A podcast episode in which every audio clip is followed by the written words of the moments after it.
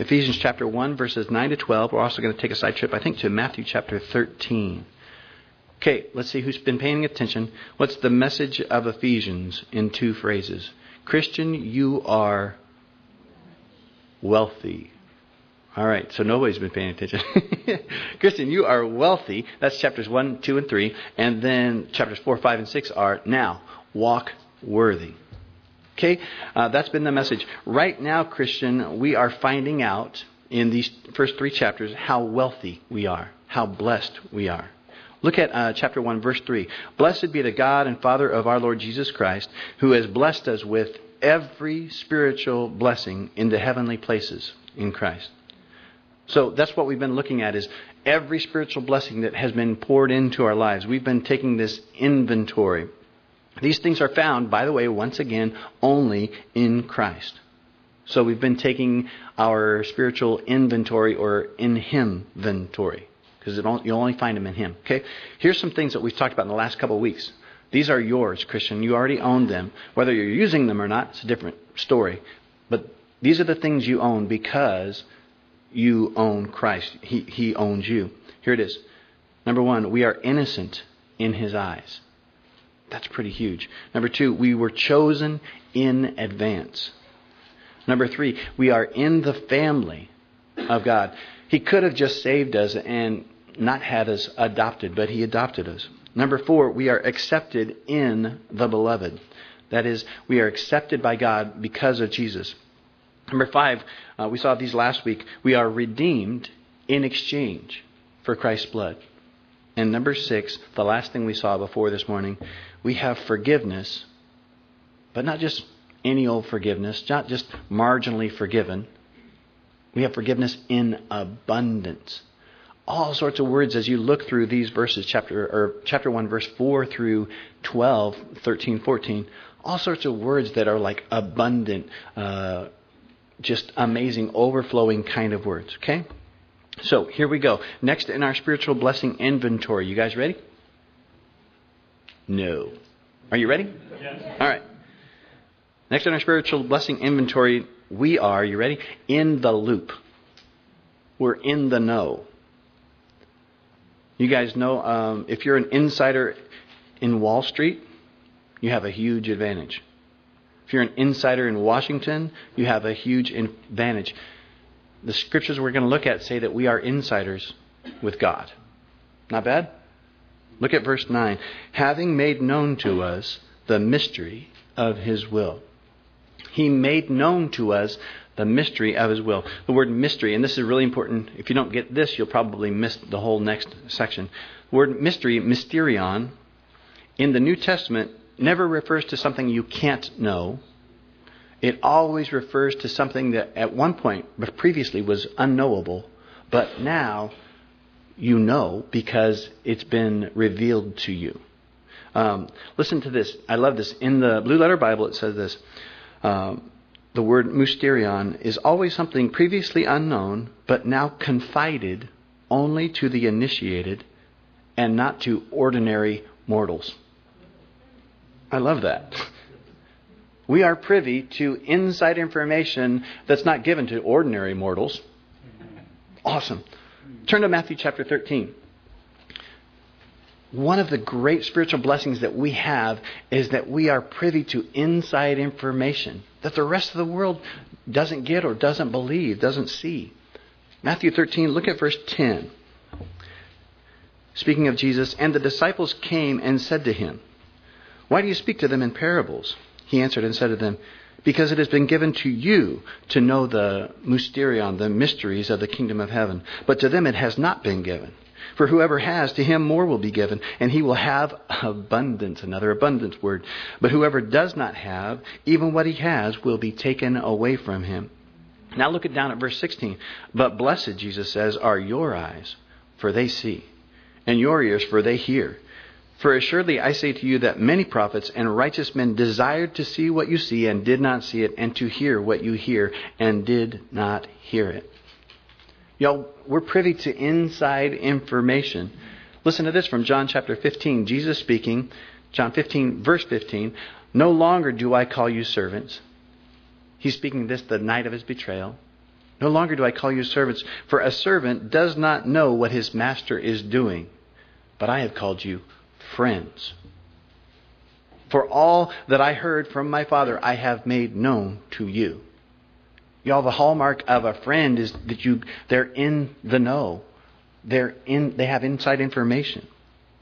Y'all, this is awesome. If you're a Christian, you are in the loop, you are in the know, you are not just a servant of Jesus, you are his friend. You are his unbelievably, to say it out loud, you're his confidant. Back to Ephesians chapter 1, verse 9. Let me, let me ask you, as, as you go there, Christian, it's amazing that you would be in the loop, in the know, but why were you chosen to be in the loop and in the know? Is it because you're so important? So good looking? I'll be the judge of that. Um, is it because you're just so awesome? No, look at Ephesians 1 9. Having made known to us the mystery of his will, according to his good pleasure, which he purposed in himself. Notice that his good pleasure he purposed in himself. It's not because you're so amazing, you're so important, you're so good looking. It's not his choice is not about your greatness, but about his graciousness. Matter of fact, listen to these words of Jesus, Matthew 11, verse 25. At that time, Jesus answered and said, I thank you, Father, Lord of heaven and earth, that you have hidden these things from the wise and prudent and revealed them to babes. Even so, Father, for so it seemed good in your sight. Okay? He prays and he says, Lord, I thank you that all the really smart people don't know this, but my people do. Okay? Of course, he does call you babe. I guess you could make a case that you're good looking. Um,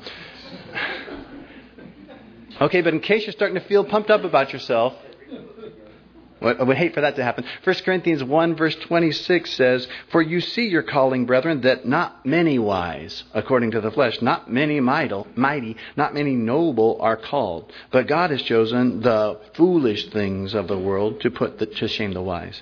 And God has chosen the weak things of the world to put to shame the things which are mighty. Okay? I don't know why we're in the loop because God, Paul says, Jesus says, look, it's certainly not because they're so amazingly smart. Listen to those words again. Not many mighty or noble are chosen. Very few. Most people that are chosen are foolish and weak. Okay, look around, real quick. Look around. Okay? If you see more than a couple people who are wise and mighty, guess what? You're a fool. right? You're foolish. But he loves you. I, I don't know why, but he does. Y'all, we are the island of misfit toys. We are, but let me finish the sentence. We're the island of misfit toys that Jesus loves, that he calls his friends, that he brings into his inner circle. You look at the disciples, and it's the same story. Why would he pick that band of fishermen and that motley crew? Christian, first thing today, rejoice because you're in the loop. You're in the know. We were at the pastors' conference this last week, and uh, one of our favorite speakers is a pastor from L.A.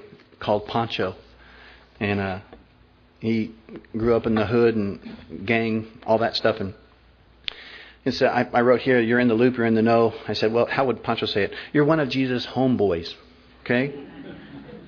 But not because you're indispensable, but simply because God's grace is incredible. It's inexhaustible. He simply looked at you and me and said, if I bring them in the loop, everyone will know there's no favoritism. I'll take anyone. Okay? So, first on our in inventory today, you are in the loop. You're in the know. You are one of Jesus' friends. He is your wonderful counselor. How do you apply that? Take advantage of it. This is a spiritual blessing in your inventory. Take advantage of it. James chapter 1 verse 5 says, If any of you lacks wisdom, you have a wonderful counselor. Let him ask of God, who gives to all liberally. That means in abundance and without reproach. That means He won't chew you out. When you ask God for wisdom, He's not going to go, oh, come on, are you kidding? I gave you wisdom yesterday. If you have a problem, if you have a mystery, If you need wisdom, you are an insider. Just ask. Okay? So, first, you're in the loop.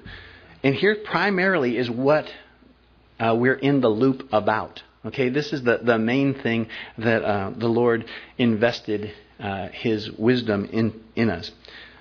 The main thing that we're in the loop about is this that we are included in His plan. Uh, verse 9 says, He's made known to us the mystery of His will. Look at verse 10. That in the dispensation of the fullness of the times, okay, that's a really long way to say, at exactly the right time, He might gather together in one all things in Christ, both which are in heaven and which are on earth in Him. That's what Lee was praying about. There's going to come a time when He gathers us to Himself, right? He he mourned when he looked when Jesus looked at Jerusalem. He says, "Oh, I wanted to gather you now, but you did not know the time of your visitation. But at exactly the right time in the future, he will gather together. Anakathaleo. It's a really long word and it means to condense into a summary. really long word that means to sum up. Okay? Um, Calvary Chapel pastor David Guzik paints a great picture here because it literally means to sum up. It's a mathematical kind of word. So he kind of built this uh, this word picture for me, and I decided to steal it for you guys, for your sake. Here it is. This word, uh, gathered together, anakephaleo, I guess it is, means to sum all up. So, imagine the world's greatest mathematician. Okay? He's standing at an, enorm- at an enormous blackboard. Okay, it's like three times the size of this wall. Okay? He has to get a, get a ladder, I guess, or some kind of amazing floating shoes so he can write. Okay? He's furiously writing a mathematical equation. There are numbers and symbols that are just flying out of that board, and you have no idea what any of it means. Okay, you notice that E equals mc squared is somewhere toward the beginning of this equation. Just an incidental part of this amazing, mind boggling formula. He's scribbling furiously. He's filling up the blackboard. He's going top to bottom, left to right. About halfway done, he just pauses and takes his floating self over to the far right bottom corner. And he writes the answer. Seven. Whatever it is. Well, in verse 10, just to help you understand this, history is the blackboard. The father's the mathematician. The problem is immense. And it's still being written. And Paul is saying to you, y'all, you're insiders. The solution has already been revealed to you. It's not a number, it's a name Jesus. Verses 9 and 10 say that we Christians are in the loop. We happen to know and believe. The rest of the world thinks we're crazy, but we know and believe that at just the right time, the Father will sum up all things in Christ. He will reveal the solution to all the heartaches in the world, both in heaven and on earth. Look, again, he's already told us that we're not particularly wise and mighty, right? We are not geniuses, or is it genii? Not sure which. We don't, we don't even understand the question sometimes.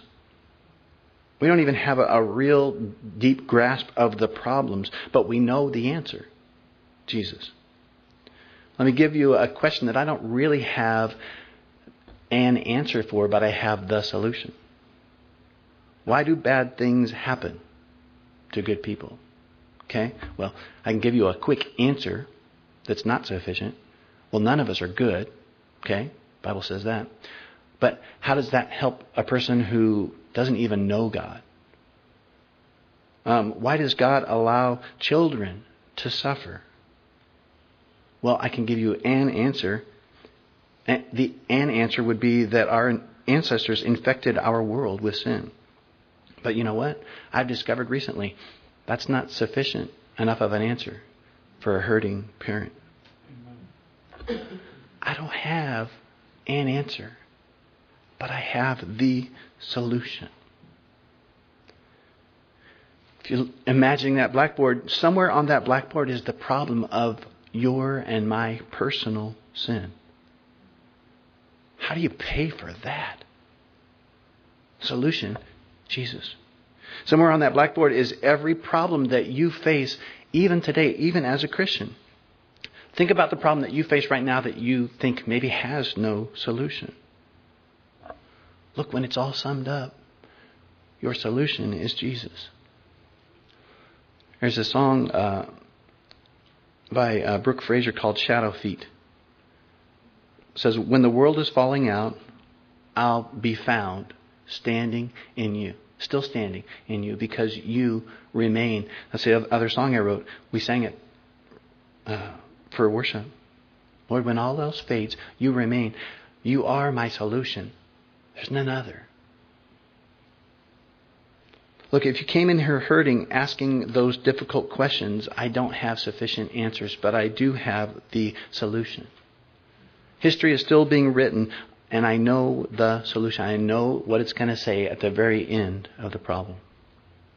Now, there may be some here today that you know the answer, right? You know that He is the sum of all things, He is the solution, but you're still freaking out. And it's because of not so much, I don't know the answer, but I don't know the timing. Jesus, I know you are the answer to all my problems, but what if you're late? Uh, what if you're late for the board meeting? What if you're late to the oncologists? You look at the blackboard and you see the answer, but it's driving you crazy that you know the answer, but you can't understand all of the, the formula because God's still writing out the problem. History is still happening right now, right? Look at verse 10. It says that in the dispensation of the fullness of the times. In other words, that first phrase says that, guess what? God is going to sum up all things at exactly the right time. And, and you guys know this true, like epically. You know it. You know it's true in history. Right? Jesus is going to return for his church. The tribulation is going to begin. Jesus will rule and reign. Uh, the new heaven, the new earth, all of that stuff will happen at exactly, precisely the right time. You guys know God the Father will not be flipping on and off the lights in Jesus' room saying, Son, you're late for the rapture. Not going to happen. Jesus does all things well, and he does them at perfectly the right time. Just doesn't happen to be our timetable. I got this in my reading just yesterday. Just noticed it, speaking of timing and how his timing makes us uncomfortable. Um, you remember that God sends Moses to speak to Pharaoh? They have a big discussion, and Pharaoh says, I'm not up to the task, but I'm going to send you. I'll be your, your mouthpiece and stuff, right? Uh, and the very first attempt, Moses goes and Pharaoh responds exactly opposite of how I think Moses was hoping he would. Pharaoh responds by actually making it harder on the Israelite slaves, right? It got worse before it got better. So if I'm Moses, I'm like, Lord, how could you allow such a crisis here? Well, think about that. If, if at the very first meeting, Pharaoh said to Moses, Okay, go, you're good. Exodus is going to be a really small book. right? Uh, think about it. I, I, read this yesterday. The feeding of the 5,000. That was born out of a crisis. The disciples are going, this many people, Jesus, and you want us to feed them? It happens out of crisis. Um, think about this. They were in a boat in a storm. Remember that Jesus was watching them from the mountain mountainside? He just watched. He just hung, took out, took his time, just hung out and watched these disciples struggling in the midst of this crisis. Lord, that's really odd timing. Well, let me ask you: Would Peter have ever walked on water if Jesus hadn't taken his time? If he hadn't come just walking by the exact right time? Here's my point: Are you in a storm? Your solution today is to trust these words that Jesus does all things in the dispensation of the fullness of time, that he does everything at exactly the right time. Your application would be then to rest in that. Look, you already know the answer. You just have to trust him for the timing. Okay? All right. So because of Jesus, we are number 1 in the loop Number two, we are in his future plans. so great.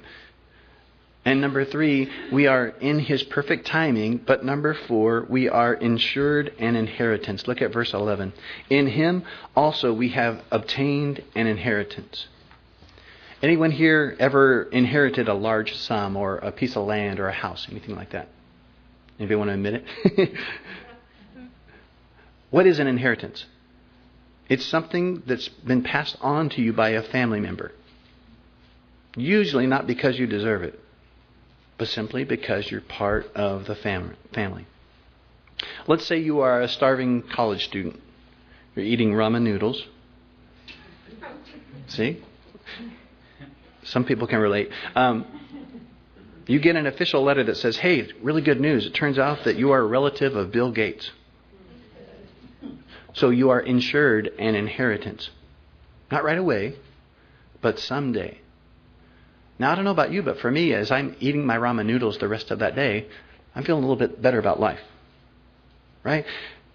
If you're a Christian, in Jesus, you are insured a heavenly inheritance. Well, you think, well, what if I blow it? I mean, won't he write me out of his will? Look at verse 11.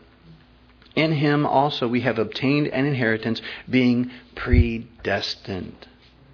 Again, it's a word that gives fits to theologians, but I love it. Predestined. Already set out uh, way ahead of time. In him also we have obtained an inheritance, being predestined according to the purpose of him who works all things according to the counsel of his will. Y'all, again, I am comforted by this word predestined. It means in advance. It reminds me I haven't obtained this inheritance by my stellar performance, but by the fact that for reasons all of his own, I don't know why he just chose me. Matter of fact, just to get us back in that mindset, I want you guys to read all of the personal pronouns he, his, himself, starting at verse 9 for our text today. Having made known to us the mystery of his will according to his good pleasure, which he purposed in himself. That in the dispensation of the fullness of the times, he might gather together in one all things in Christ, both which are in heaven and which are in earth in. him. Verse 11, in him also we have obtained an inheritance, being predestined according to the purpose of who works all things according to the counsel of his will. Is it obvious yet? My inheritance does not depend on me, but on Him. It's not my work, it's His work. My only job, if you will, is to believe, to, to receive Him into my life, to trust Him, to, to turn and follow Him. As a matter of fact, the, the fact that He does the work and not me is actually very obvious. Look in verse 11. It says, Being predestined according to the purpose of Him who works the word is energeo. It's where we get the word energy. He works all things according to the counsel of his will. Y'all, God, your creator, is busy at work, assuring your inheritance. Have you ever seen the bumper sticker? I'm spending my kids' inheritance. Y'all, if, if God has a bumper sticker, it's this I'm at work building my kids' inheritance. Now, how does it look? How does it look that, I mean, okay, I'm, I'm trusting you, Lord, that you're somehow building your inheritance uh, for me, in me, but how are you doing it? Well, does it strike you at all how much this verse, verse 11, is very similar to Romans 8:28? God is working all things together for good to those who love God, to those who are called according to his purpose. Does that sound a lot like Romans 8:28? When we went through Romans, here's what we learned. Look, God is using everything in your life. Your failures and your foibles, your sickness and your setbacks, your triumphs and your tragedies He's using every single thing, stuff you, you are glad about and stuff that you're not so glad about. He's using all of it to make you more and more like Jesus, to make you more and more fit for your inheritance that awaits. Does that make sense? God is busy working. You might not like the, the work that He's doing, because it might hurt. But He's busy working for you an inheritance. Now, let me put it in earthly terms if I can. Would you be okay with a 401k plan that even when you were demoted, the fund manager somehow worked that to a greater inheritance for you? Yeah? I'd be good with that. That even when bad things happen, the fund manager somehow works it into a better inheritance. So we're in the loop, we're in his plans, we're in his perfect timing, and we are insured of our inheritance. And this is to be our response, y'all. Verse 12. That we who first trusted in Christ should be to the praise of his glory. Did you guys notice that phrase anywhere else in this chapter? Two more places. Three times. Interesting. A lot of uh, folks break this down into uh, text about the Father, text about the Son, and text about the Holy Spirit. And in each time, there's this phrase, "to the praise of His glory." Look at it, verse one, uh, chapter one, verse six. Speaking, uh, Paul is speaking first about the Father, to the praise of the glory of His grace, by which He made us accepted in the Beloved, and the Beloved is Jesus. And then he begins to talk about uh, Jesus. Now look down at verse Ephesians uh, chapter one, verse fourteen. Now he's talking about the Spirit who is the guarantee of our inheritance until the redemption of the purchased possession to the praise of his glory. Each of the members of the Trinity get this phrase attached uh, at the end to the praise of his glory. And here, Paul is saying to the praise of his glory about the Son, Jesus. Look at verse 12. That we who first trusted in Christ should be to the praise of his glory.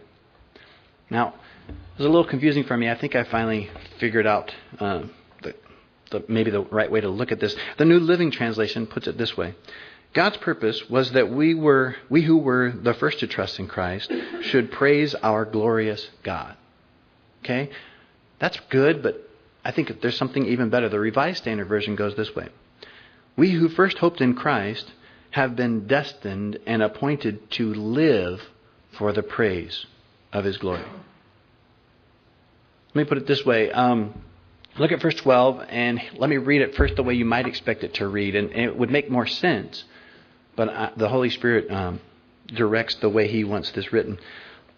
I would expect maybe verse 12 to read this way that we who first trusted in Christ should sing to the praise of His glory, or to, to speak to the great praise of His glory.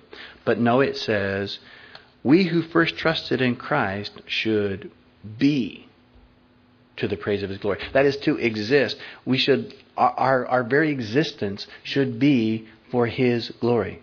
Okay? We should exist, we should live our one goal to the praise of his glory. So to, to recap here, Jesus the Son has brought us into his inner circle. He's included us in His plans. He rescues us in His perfect timing. He's ensured us that we'll have this wonderful inheritance. And verse 12, Paul is saying, look, our response, not just by our singing, and that's good to sing praises to Him, not just speaking praises, and that would be really good if we were to do that every day of the week, but not just by those things, but by our living verse 12, that we who first trusted in Christ should live to the praise of his glory. Are you doing that as we close? In both good and bad situations, in your actions and your attitudes, in your words and your walk, are you living to his to the praise of his glory? If you do, it occurred to me, I think you'll find yourself with you, your own set of Ephesians. Here's what I mean Paul is writing to folks that he's led to the Lord. Right? He's writing to, to he's writing from a prison cell, but he spent uh, what is it? Uh, I think a, a, year and a half maybe uh, in Ephesus. I think if you'll actually live to the praise of His glory, there will be people that you can speak to. Verse 12, that we who first trusted, verse 13, in him you also trusted. I don't know if that's making sense. Actually, let's let's look at that for just a second. I know we're going to really dive in next week to verse 13. But look at it. Verse 12 begins that we who first trusted, and then verse 13, in him you also trusted.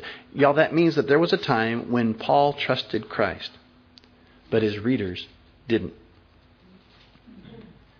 And it occurs to me this morning, perhaps today I'm trusting Jesus with my future, but there's someone here in the room who's not yet trusting Jesus with your future. If you're an unbeliever here today, if you have not given your life to Him, I need to tell you once again none of the things in this inventory are yours yet. But they can be. Things like redemption, that means to be set free. Things like forgiveness in abundance. A, a, a, relationship with a living God where He brings you into His inner circle. Y'all, how I would love, if you're an unbeliever here, to be able to speak these words about you that in him you also trusted after you heard the word of truth, the gospel, the good news of your salvation. Let's pray. Lord, we love you. We thank you for your mercy and your goodness. I ask you, Lord, that you would. Uh, you would fill us, Lord, to overflowing with your Holy Spirit. Lord, those who, who know you. Lord, if anyone has come in uh, feeling and acting and speaking like a pauper. Lord, I pray that you would convict and you would show how rich we are. Pray, Lord, that you would help us not to uh, miss the eternal uh, richness, Lord, that you've given because our eyes are on uh, the, the temporary. Pray, Lord, that in every case, Lord, you'd glorify yourself and you'd uh, minister the way that you desire. And Lord, especially if there's anyone here who doesn't know you, I ask, Lord, that you would change that today, that they would uh, come from uh, rags to riches this morning. Lord, their, their life before you in their own uh, righteousness is filthy rags, and you offer riches to them. Lord, let no one uh, pass by that opportunity this morning in Jesus' precious name. Amen.